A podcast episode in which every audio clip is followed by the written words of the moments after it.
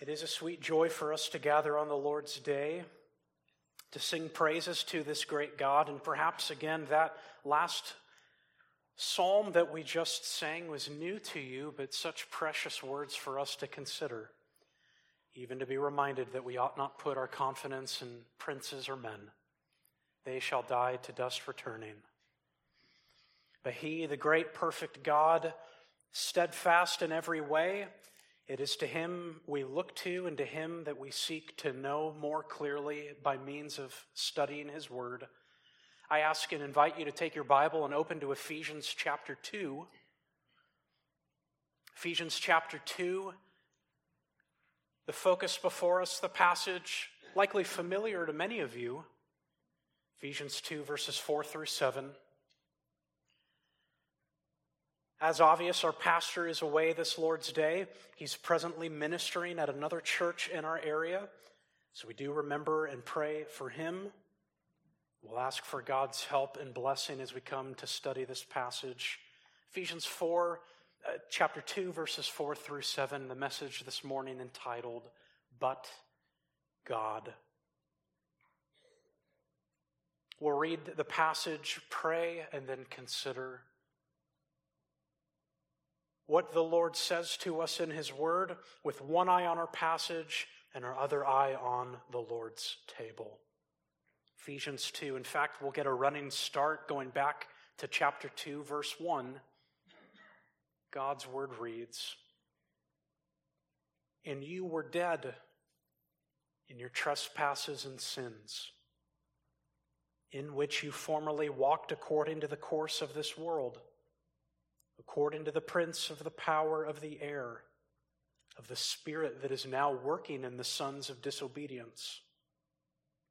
Among them, we too all formerly lived in the lusts of our flesh, indulging the desires of the flesh and of the mind, and were by nature children of wrath, even as the rest.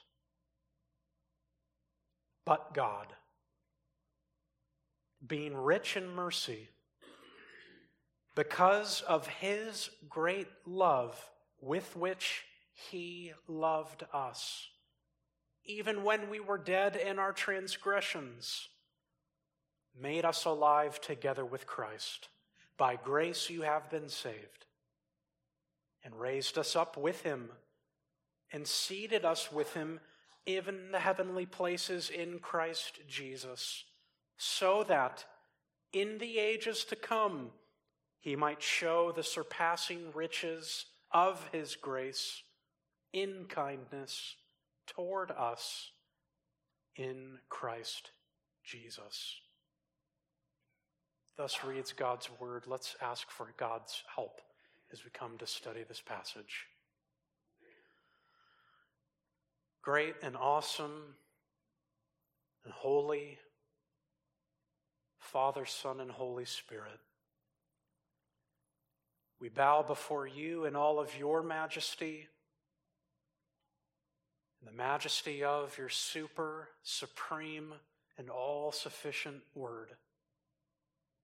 The very word by which we might know you, know ourselves, and know the Savior whom you've provided, your Son, the Lord Jesus Christ.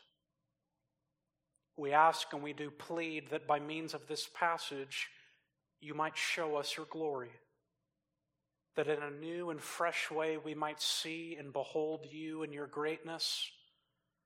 That in beholding you we might be transformed from one level of glory to the next. That we might even, with our eye also on the Lord's table, see and behold He who was made sin for us that we might become the righteousness of God in him. Oh, help us, Lord. Open up our eyes to behold wonderful things in your word. Unite our hearts that we might fear your name. Satisfy us now this morning with your loving kindness. We ask this for your sake and for your glory. Amen.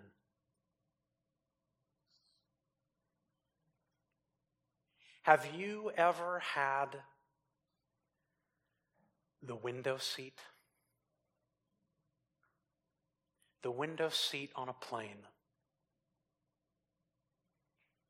Admittedly, it doesn't offer much leg room, not a lot of space to stretch. And yet, what it does offer, by means of that small window, some pretty great and impressive views.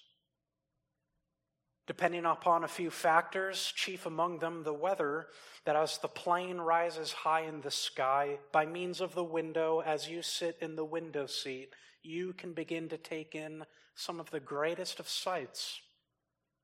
That the higher the plane flies, the higher the vantage point becomes, the greater, even more sweeping view that's offered. Sweeping, and yet from such heights, admittedly simple, as all is seen and all is taken in. Reminds me of a few years ago when I had an opportunity on a trip to fly from Raleigh, North Carolina to Seattle, Washington. And on the last leg of that flight, flying over Spokane, Washington, from that point on to Seattle, the flight flew over the state that I actually grew up in, Washington. And by means of my window seat, there flying across Washington, a sweeping sight up so high and yet so simple, looking down and taking in as we flew west. In fact, beginning to even recognize several landmarks across the state. Looking down from my window, I could make out the major interstate running east to west, Interstate 90, I 90 looking down and even noticing as it leaves and departs Spokane, it passes through a small town known as Ritzville. And as it hits Ritzville, suddenly it juts west, and I 90 heads across the state, looking down then and taking in a town called Moses Lake, taking in a, town near central Washington, Wenatchee and there soon approaching the airport because of the day and how clear it was, there in the distance making out Mount Rainier, and past it at the very edge of the horizon, Mount St. Helens. A sweeping and simple sight. And to think it all could have been missed were I to be too focused on what was in front of me there in the window seat. Perhaps a similar dynamic is at stake this morning. Last time we checked the calendar, we're now in the month of August. And it seems so many aspects of life seem to start over or reset and start anew when August comes around. Admittedly, it's not January where officially we enter into a new year, but I think you know what I mean and what I'm getting at.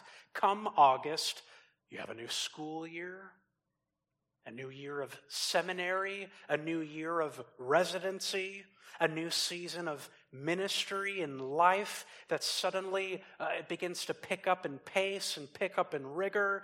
You, with your calendar, the activities are added, the calendar fills up. All good, all legitimate, all important.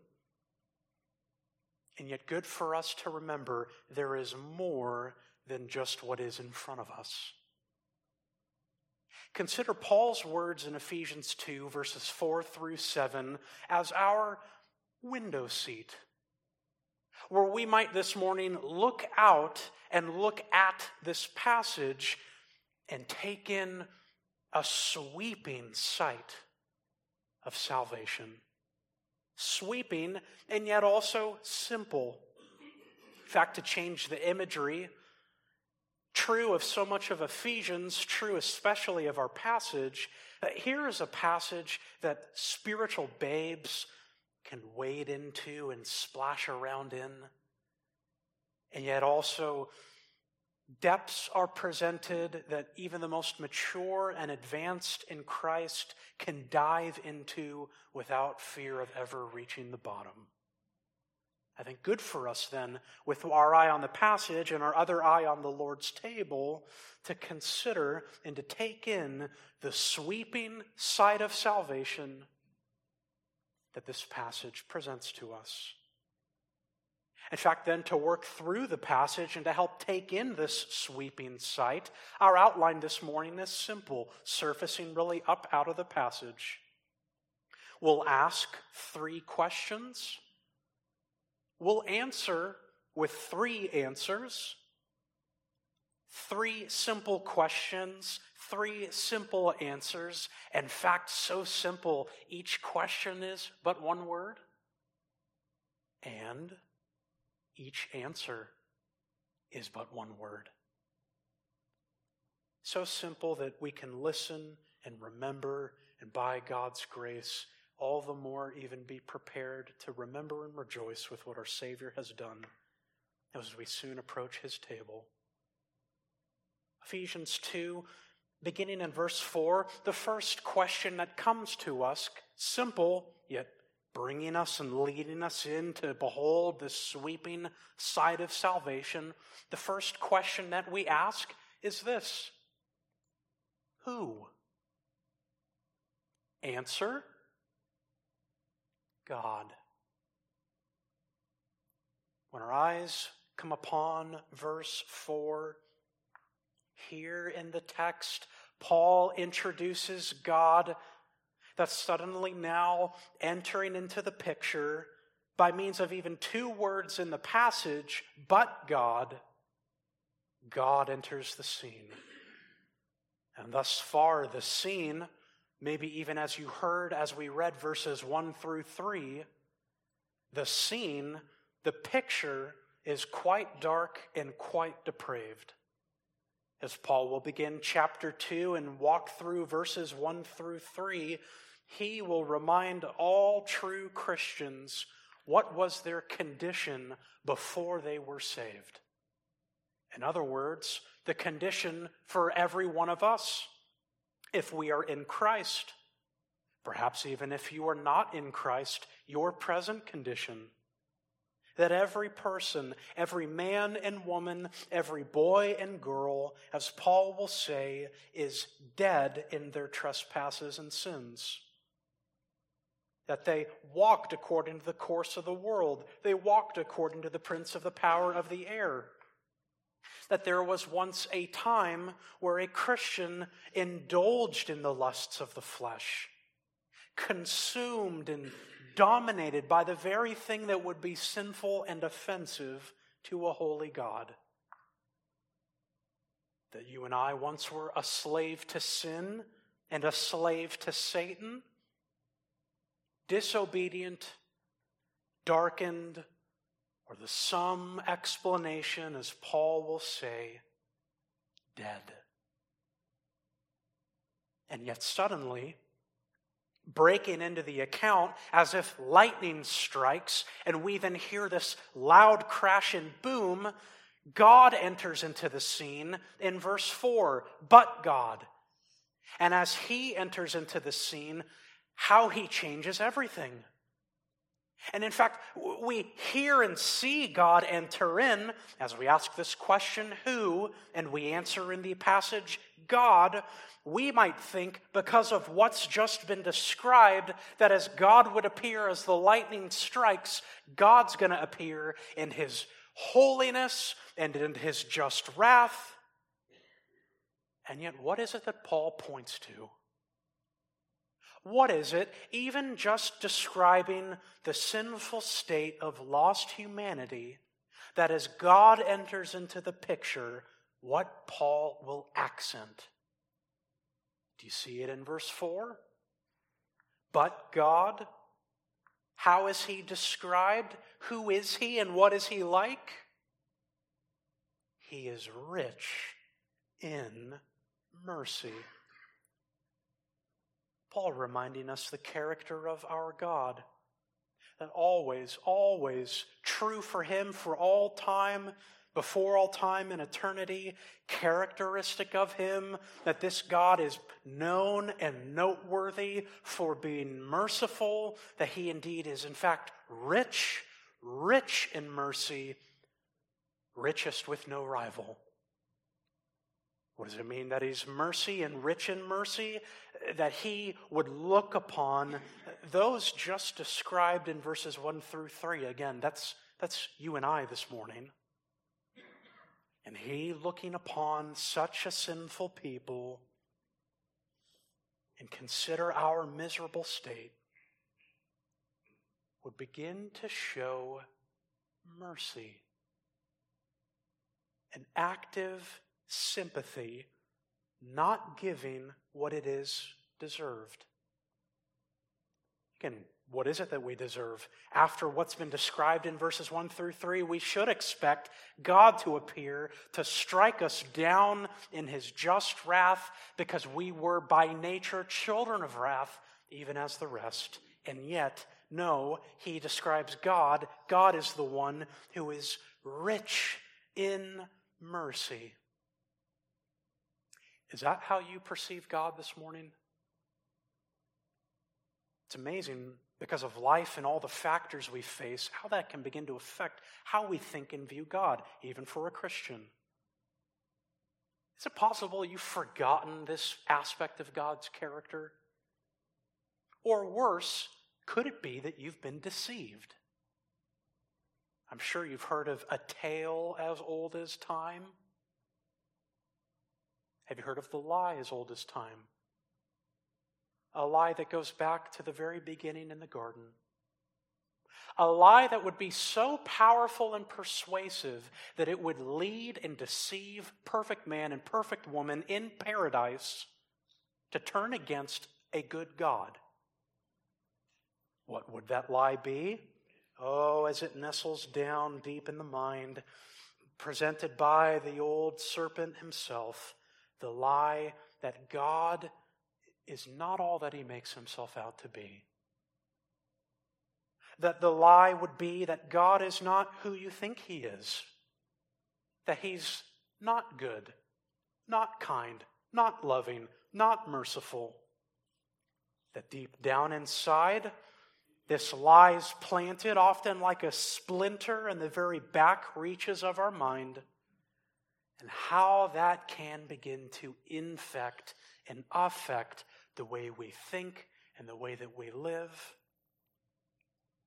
And friend, it's only as we soak our mind in Scripture that we're enabled to extract that lie.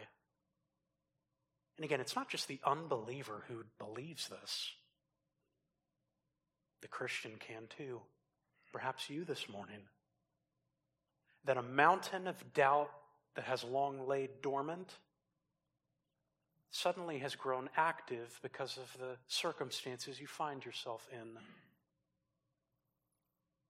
But Paul, to help and to enable us to take in this sweeping side of salvation, he points to God and he reminds us, he describes to us he always has been, He always will be, part and parcel with His very character, that we must know and believe that He is rich in mercy. Really unrivaled in mercy. No one's merciful like God. He's most merciful. He's boundless in mercy. With Him, there's no withdrawal limit. He's not there up in heaven as some heavenly Scrooge, miserly towards us. No, in fact, to further demonstrate and to further convince us, Paul will take the argument further with a rapid fire in the richness of God's character. He's rich in mercy, Paul tells us, because he's also rich in love. Paul tells us in verse, verse 4 God is the God who is rich because of his great love with which he loved us. And oh, we do well to linger here for a moment to even further consider the words that Paul uses, because Paul here helps us see, even by means of his very specific grammar, that God in his love, he's in a category all of his own. He is the creator, after all, not a creature. that he's not like you and I. In fact, you and I consider when we see someone in a state of misery, you can think the times maybe you've been surfing on television and a commercial comes on with Sarah McLachlan and it's got the images of the puppies and it has the images of those children in really difficult conditions and it seems music is often playing. You know what I speak of? And if you stop and watch long enough, suddenly, what do you begin to feel inside? Oh, compassion, mercy. In fact, you might be picking up your phone quick to call the number to help donate. What's happened? Something outside of us has acted upon us to draw out and bring forth that response of mercy. You can think of it like this we're moved to mercy because of the misery of another. Now, that's good and fine and noble and kind and charitable, but is that how God acts?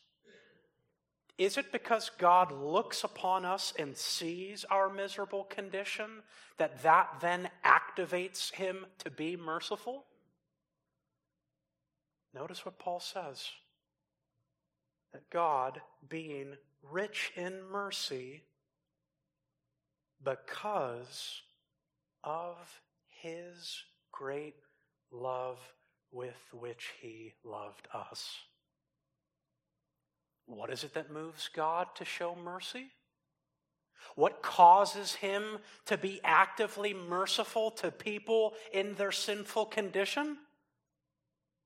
His own love that from within his own character, the mystery of all mysteries, what Christians in eternity will wonder for all eternity. Why would you show me mercy, God? Chosen not for good in me, wakened up from wrath to flee, hidden in the Savior's side, by the Spirit sanctified. Why, Lord? His own love. In fact, as John Calvin would define it, God is not persuaded or moved from that which is outside himself, but only that it pleased him to love us freely. You know what that means then? That God, God is so unrivaled in his love and mercy. He's not coerced. He's not obligated. He's never backed into the cosmic corner. And because of something outside of him, that then activates him to show kindness. No, no, welling up within himself a perfect fountain of love, its freeness and its fullness. The God who doesn't, it's not even that he is loving, but rather because he is love that even from this fountain of love, a stream of mercy would go forth. That's what Paul's accenting. The grammar here is stressing, even bringing out his love, his great love, his great love with which he loved us. It's right then for us to consider this love, as the hymn writer would say, vast, unmeasured, boundless, free. And not that it's even general, broadcasted to all without exception. Please note it is specific, it is particular, it is directed toward, it is set upon us. Because of his great love with which he loved us. That's who this God is. Rich in mercy rich in love. Paul will even rush forward into verse 5 like he can't contain himself, running up a staircase, that this God loved us even when we were dead in our transgressions. That even the, the love of God is further magnified and seen in a new light because of the object upon which it's placed. Who is that? you and I, who were we? Dead in our transgressions. That God's love is so magnified when it's placed upon the most unlovely. Again, that, that's, that's us. That's you. That's me. Dear Christian, that's what we were. You, I, Paul, even including himself. We do well even to pause and remember our ultimate problem isn't physical, but spiritual. So much talk today, the world suddenly recognizing there is a problem in the world. And from its perspective and even its own worldview, trying to diagnose what the issue is. Broadly speaking, from the world, the condition it would place upon humans would be that of victim. But you and I are not victims, not in an ultimate sense. The issue isn't that we are sick. The issue isn't that we're less fortunate. The issue isn't even that we're dysfunctional. The issue isn't even that we're broken. But objectively, Paul tells us we were dead in our transgressions. What does that mean? Transgressions, you and I, the transgressor, we have broken God's good and holy law. We are sinners by nature and by choice. Thus, we are spiritually dead while being actively wicked that the world of iniquity would even be in one human heart. And yet, while in that very state and condition, not even because of our state and condition, but because of His great love with which He loved us, this God is rich in mercy. That's the first way we can begin to take in the sweeping side of salvation. We ask who? Paul answers God. It brings up a second question What? Answer Grace. Paul takes us now by the hand to unpack for us not just the God of salvation, but now even the grace of salvation. In fact, if you've been paying attention in these verses, verses 1 through 3, finally in verse 4, a subject is introduced. And then now in verse 5, as it's been building, we're at last introduced to the main verb. What is that main verb? That even the grand truth that would be communicated? What it is that God has done. Wrapped up in one word, it would be grace. But what, is, what grace has shown, what is it that God has done? Please note verse 5 He made us alive. In fact, not only that, he throws in two more terms. It's as if he's given us grace in three dimensions. He made us alive. Verse 6, he raised us up. Also in verse 6, he seated us. The amazing thing as well, as Paul is pointing to us to take in the sweeping side of salvation, he, he's laboring because what language can he borrow to capture and record such things? It's as if there is no vocabulary here. The dictionary entry's empty. What does Paul do then? He literally coins new words, never before appearing until now in Ephesians. And what's the significance, even, to capture and define these words? The three words, three verbs to be exact, each containing the same prefix, which is why Paul will say he made us alive together with Christ. He raised us up. What's it say? With him he seated us with him part and parcel with what God has done, part and parcel with grace, is the Savior of all grace, the Lord Jesus Christ. Each word here helping us see in a new light the glory of grace in salvation. Does well for us then to pause and recognize what Paul here is waxing eloquent upon is a doctrine known as union with Christ. Union with Christ, such a precious doctrine. And here's what's precious about it it is true of every Christian. Every Christian. The moment you're saved, from that point on through all of eternity, that when you trust in Jesus and your faith is placed in and upon, even into Jesus Christ, you are united with Him. In fact, John Murray, theologian, would say union with Christ is really the central truth of the whole doctrine of salvation.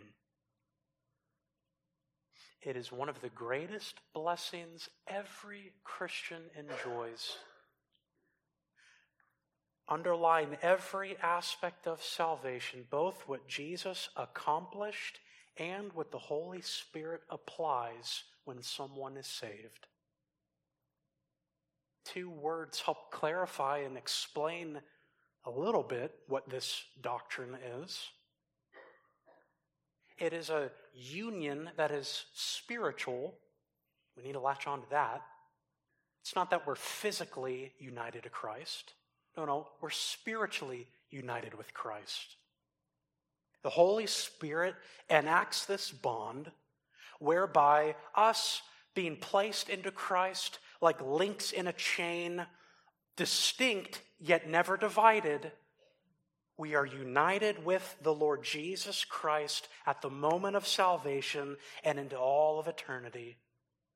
Admittedly, it is mysterious, and it certainly is a mystery because only God in Scripture reveals it to us. That's the only way we can know of it. But not only is this union spiritual, it's extensive. What does that mean? Sinclair Ferguson would answer if we are united to Christ, we are united to Him in all He has done for us. What does that mean? In His life, death, burial, resurrection, and ascension.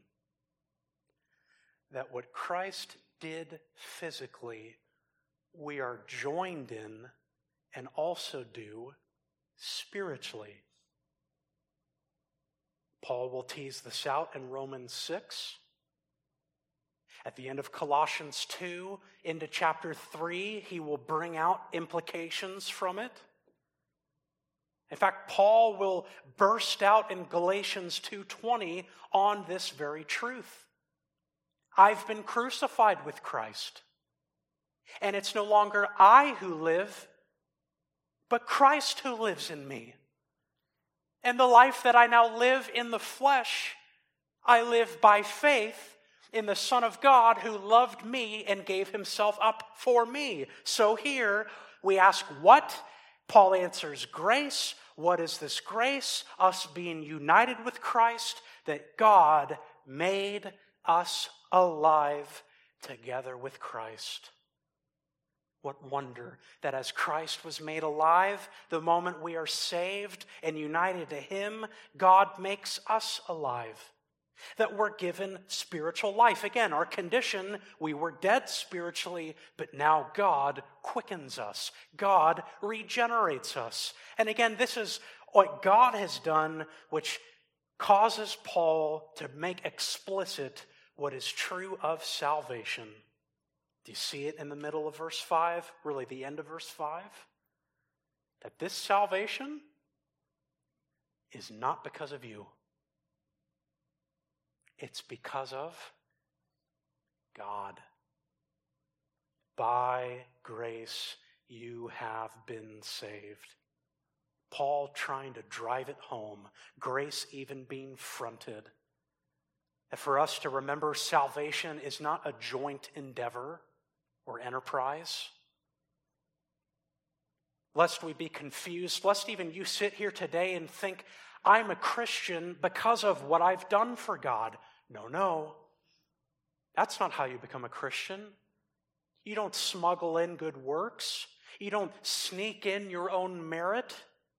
Salvation isn't something you earn or work for. It's certainly not something that you deserve, but rather God as the sole active agent. As Spurgeon would say, salvation is all of grace. By grace, you have been saved. You were dead, and note, God, subject, He made us object alive. And that's not all. What else happens because we're united with Christ? He says, second, He's raised us up with Him. That as Jesus rose up from the grave on the third day, Christians now spiritually are raised. Meaning now we belong to a new realm, a realm that should shape how we think and how we view everything in life. That's really what Paul brings out in Colossians 3. Do you remember that? If you've been raised with Christ, seek the things above, he says. What do we do with our mind? Where are we supposed to set it? On the earth? No. Paul says, set your mind on things above, not on things on earth. He made us alive with Him. He raised us up with Him. And wonder of wonders, this grace, He seated us with Him in the heavenly places in Christ Jesus. Can you believe this this morning? I, I hope this in some way affects you. I mean, the world looks upon Christians and thinks, oh, there's that ragtag group of conspiracy theorists. I mean, they just believe any and every lie, whatever's pumped to them. The world will look upon a Christian and mock and scoff. The world would look upon this gathering and could not care less. And yet, Paul, lifting us up, helps us see that for every Christian, because you've been united with Christ, not only are you made alive, not only are you raised up, you are seated with Christ in the heavenlies. Every Christian given privilege, honor, access, might we even add security? Sometimes in the Christian life, a person can spiral low, be so discouraged, that mountain of doubts activated, and you wrestle inside can I lose my salvation? Perhaps we're scared to ever admit it. But night after night, we lie down on our pillow and we wrestle and we wonder what if God suddenly changes his mind? Maybe it's been a rough week. Maybe we've sunk low in sin and there's guilt and there's shame We confess and we repent, but lingering. Can I lose this? We'll respond to that question with a question Can God lose Christ? Can he? No, that, that, that's nonsensical. Therefore, he cannot lose a Christian. Why? We've been united with Christ. God would just as soon throw Christ out of heaven than throw a Christian out of heaven. Because where Christ is, there his bride is. In the most sacred, special bond, that of union with him, we've been united with him and even raised with him and then even seated with him in the heavenly places in Christ Jesus. From this, no doubt, we ought to shape our identity, which will shape our thinking, desires, and living, even to help us bear up and persevere the, no doubt, hardships in life. Fact, Calvin puts this in a memorable way. He says, Although we are here in the mire and do but crawl about like poor frogs, Yet we ought to bear this state patiently since God has so exalted us. This salvation, then, we ask what? We answer grace. The grace here in three dimensions, this grace of salvation, we'll even clarify this grace being saved, it is so much more than not having to go to hell. As wonderful as that is, we, we don't minimize that. And Christianity is certainly not less than that, but it's so much more. Enabling one to sing when someone is saved, I am his and he is mine. This sweeping side of salvation, we ask who? Paul answers God. We ask, What? Paul answers, Grace. And oh, we ask a third question Why? Why would God do this? Why would He, from His own love, again, that, that's the genesis of this all, the starting point from his great love with which he loved us, sending forth his Son, his Son dying in our place, and thus, when we're saved, us being made alive with him, being raised with him, being seated with him. Why would God do this? Answer glory. That's what Paul's getting at in verse 7, a word that captures all that he's saying here. Again, we remember this is the reason God does anything. It is always for his namesake, for his glory. He being most perfect in every way, his glory is our good. He then in creation, as he acts, the whole universe becoming a theater that constantly shows forth his glory. But oh, in salvation, here with what Paul's describing, it's as if, as Thomas Goodwin would say, God sets up a new stage upon which his attributes are displayed to such a great extent, they're shown to their uttermost. Put simply, it's in salvation that you see God's glory displayed in the brightest, greatest way. Again, we ask why. Paul tells us, verse 7 so that. So that, here's the purpose. And by the way, you think if God purposes something, is he going to get what he purposes? Yes. So, really, you you have his purpose and the result as if it's a guaranteed goal. What is that? That in the ages to come, he might show the surpassing riches of his grace in kindness toward us in Christ Jesus. A wonderful and admittedly wordy way of saying God does all of this for his glory. When does this happen? Well, Paul says in the ages to come. When is that? Well, of course, eternity. But I agree with Hodge, Calvin, Baugh, Hendriksen, and Martyn Lloyd-Jones that it's not limited to eternity. but it even begins now when someone is saved.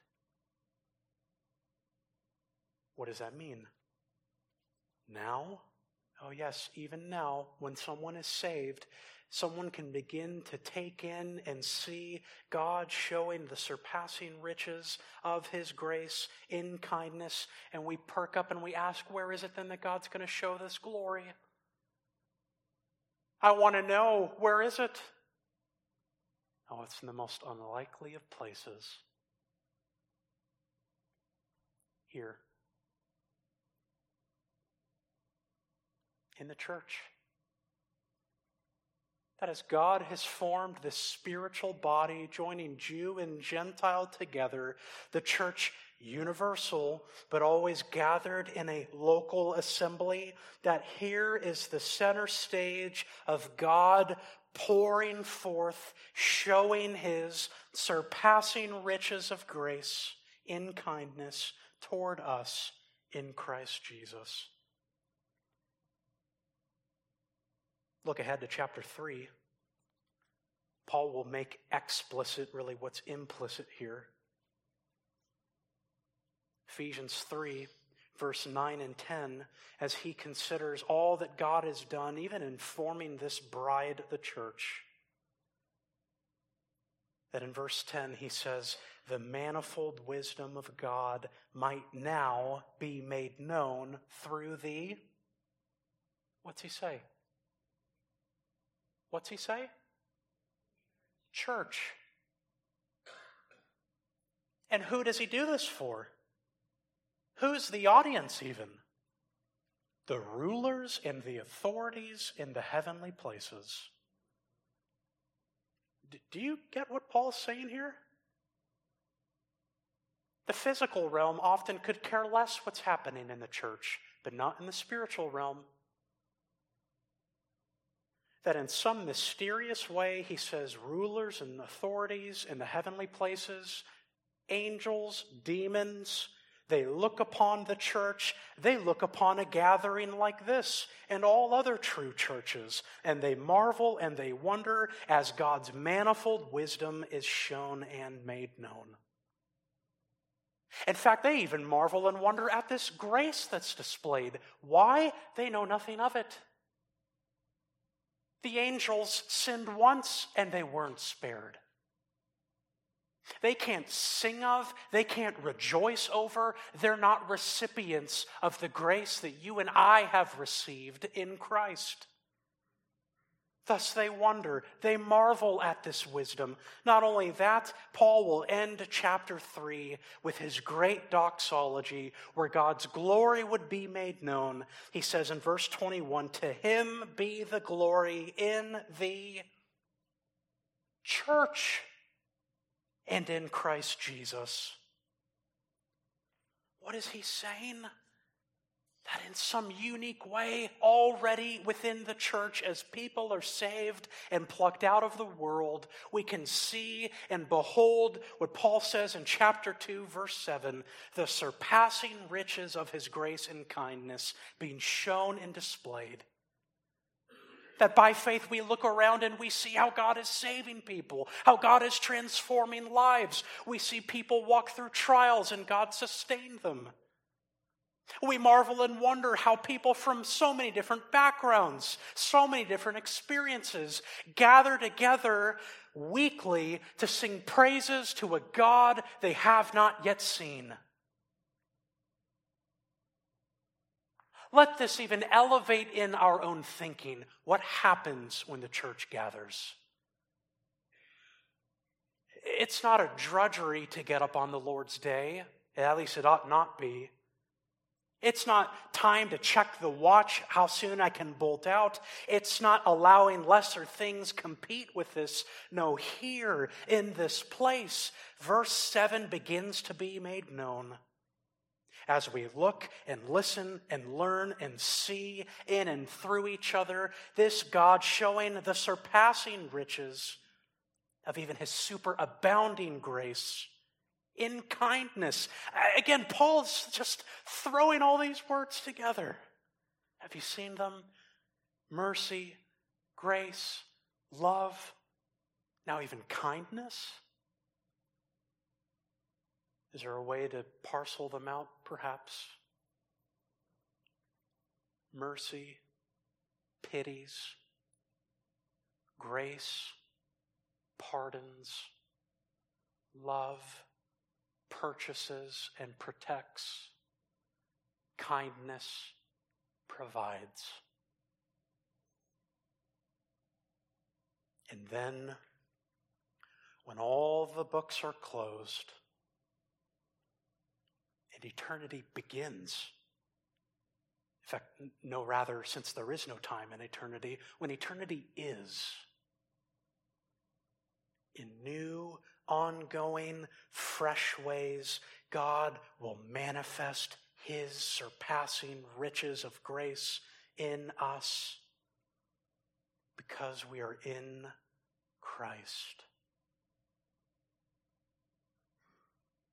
Oh, as Martyn Lloyd-Jones would wrap up and explain, God has done all this in order that he may present a spectacle to all future ages, not only in this world, but also in that which is to come.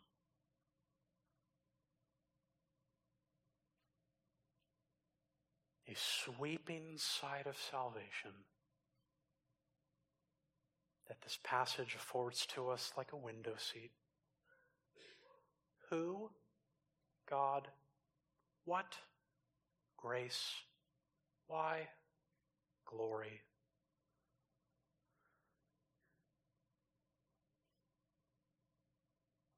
But doesn't it push us further to ask one more question? How? That's what we come to remember now. Father in heaven, as we bow our heads and prepare ourselves for the Lord's table, we come to remember what it is and where it is and how it is that we can be saved from our sin.